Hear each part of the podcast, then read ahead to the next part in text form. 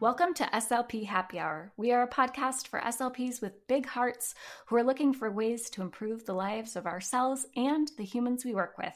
Welcome and thank you for listening in. Let's learn together as we discuss tips and tricks, advice, easy lessons, and how to manage our work lives in a profession full of ups and downs. I'm Sarah. And I'm Sari. We've got an exciting bonus episode for you this month a quick and informative self care interview with one of our favorite SLPs. This episode, we have 10 minutes with Nicole Allison of the Speech Peeps blog. So, Nicole, welcome. Thank you so much. I'm just so thrilled to be on your um, on your podcast, and I cannot wait to answer any questions you have. And speaking of questions, we actually start with a round of lightning questions just to kind of warm ourselves up. And those are quick questions where you just say the first thing that pops into your head. Are you ready for them? I am ready. Okay, so first up, what fictional family would you be a member of? I would totally be a member of Little House on the Prairie. You guys oh, might know I choice. watch this show every Sunday night with my family. We have popcorn and my kids love it. So, yep, I'd be Laura. Laura from Little House. I love so cool. it. What is your favorite breakfast food? Breakfast, I I could live off of any breakfast food. We eat eggs every day. Um, but honestly, breakfast is my favorite meal of the day. So I love it all. Uh, coffee or tea? 100% coffee. Definitely. Lots of cream. To the choir. Mm-hmm. and last one what fictional world or place would you like to visit? Probably Narnia. I just, we mm-hmm. are really into it right now. I read it every night with my kids. So, um, yeah, we're we're into the Lion and the Witch and the Wardrobe. I would go there. Mm-hmm. And then you've got the books, you've got the movies. Right. You, you'll be in that world for a long time. Same with Little House on the Prairie. Like there's a lot of material there. I love it. Uh, so so we can get to know you a little bit better. Tell us a little bit about uh, your SLP journey and how you got to where you are today, and what your work setting is like now.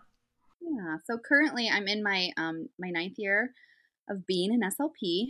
Um, I worked for five years in the public school, and then had kids. Um, and I'm just so blessed to be able to work part time now.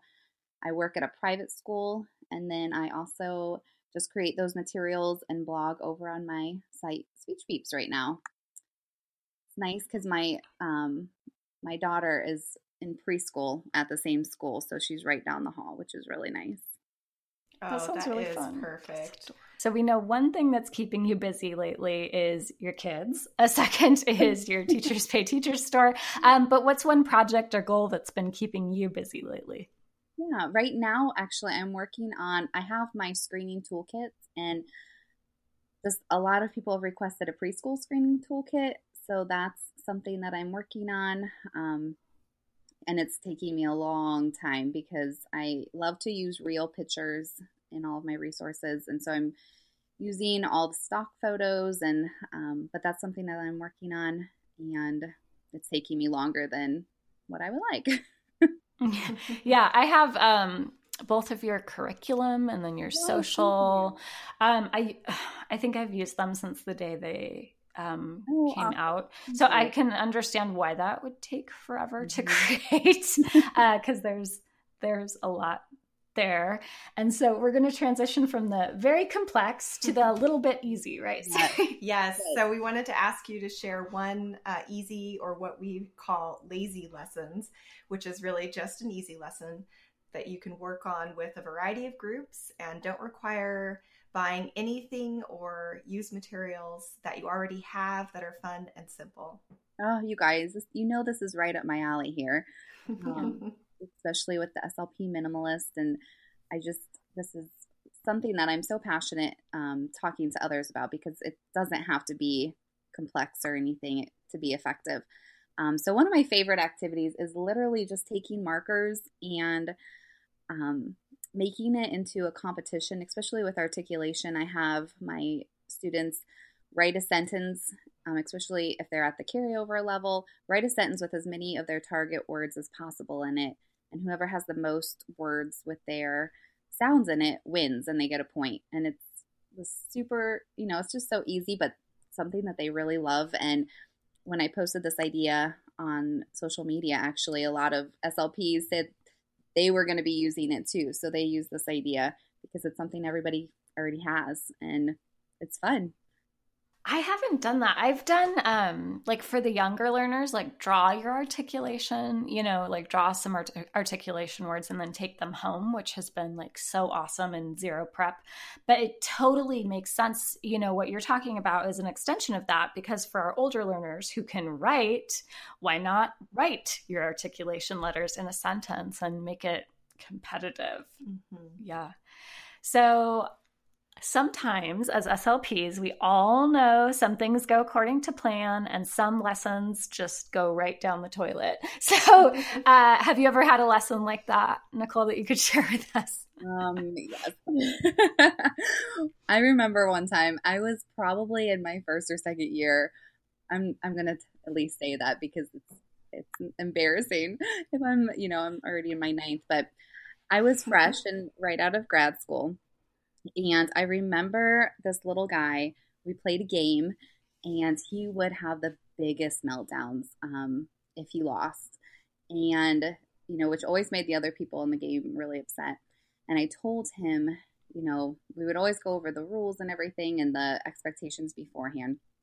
But I said, you know, if you're going to, um, you know, be a bad sport the next time we play, then you're going to have to go back to your classroom. And I said that well, he did. He had a big meltdown, and I said, You're going to have to go back to your classroom. Well, what do you know? He literally put his hands under his chair and would not let go of the chair. And so I was like, well, what do I do? Because I had already told him, like, this was the consequence. You have to leave and you have to go back to the classroom. And I totally regret saying that now, but I had already said it. Mm-hmm. So the other students are all looking at me like, what am I going to do? This guy is, you know, glued to his chair. So I did something I don't even know if it was the right thing, but I took that chair and unfortunately his classroom was like on the other side of the school and I just kind of dragged that chair with him sitting in it, you know, all the way down the hall to his classroom and you know, his teacher got a big laugh out of it, but I would have done things differently now. I would not have, you know, mm-hmm. I would not have said that because I knew I had to carry it through because it had been said, but that mm-hmm. was a mm-hmm. fail that was a fail. That was very embarrassing to me. Have to drag that chair with that little guy. was he was he screaming or crying as a winner? Was he just silent, kind of silent. incredulous that this was happening? Was just looking at me like, like almost like this defiant. You know, he knew uh-huh. he like stuck because it was like either you don't go through with what you said, and I'm gonna, you know, I kind of rule your therapy room, or you're gonna be dragging me down the hall. And so it was this like battle of the wills kind of thing and ah it was terrible. I, I can that. totally imagine that. Yeah no, so then you learn something right? Like you never make a promise that you can't yeah, i keep. don't want to uh, yes did it change anything with that particular student? I'm just curious. You know he did um yeah he did do better especially the teacher.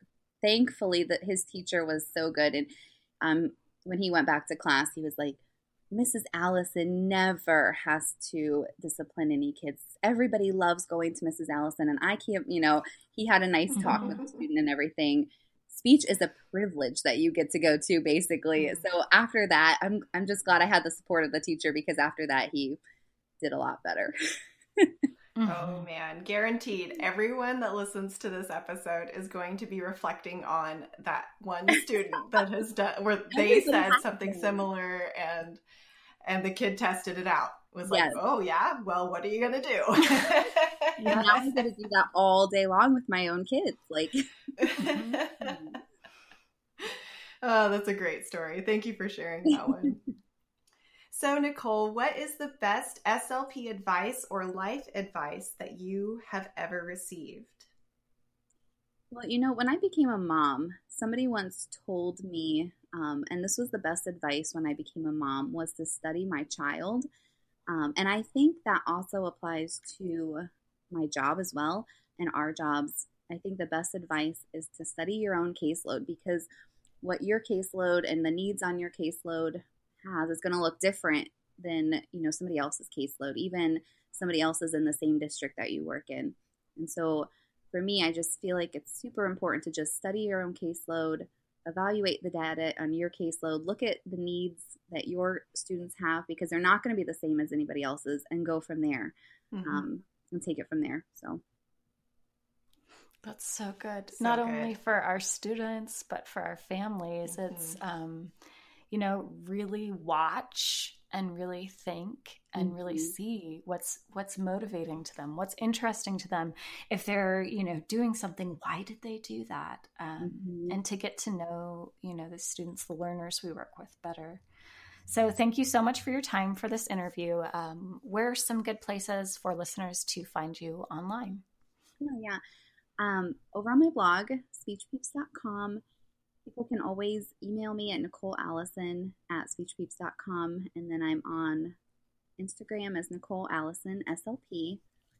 Um, and then I have my Facebook page as um, Nicole Allison Speech Peeps. So please reach out. I love when people reach out. Mm-hmm. And we will link that all up in the show notes. Mm-hmm. And that's the show for today. If you like this show, learned something new, or want to hear more episodes like this, please subscribe wherever you listen to podcasts. Please also rate and review us in your podcast player so we can keep bringing these episodes to you and so more SLPs and SLPs to be can learn about the podcast. That's this show. We hope this has been a little slice of an SLP happy hour for you. We've enjoyed recording it.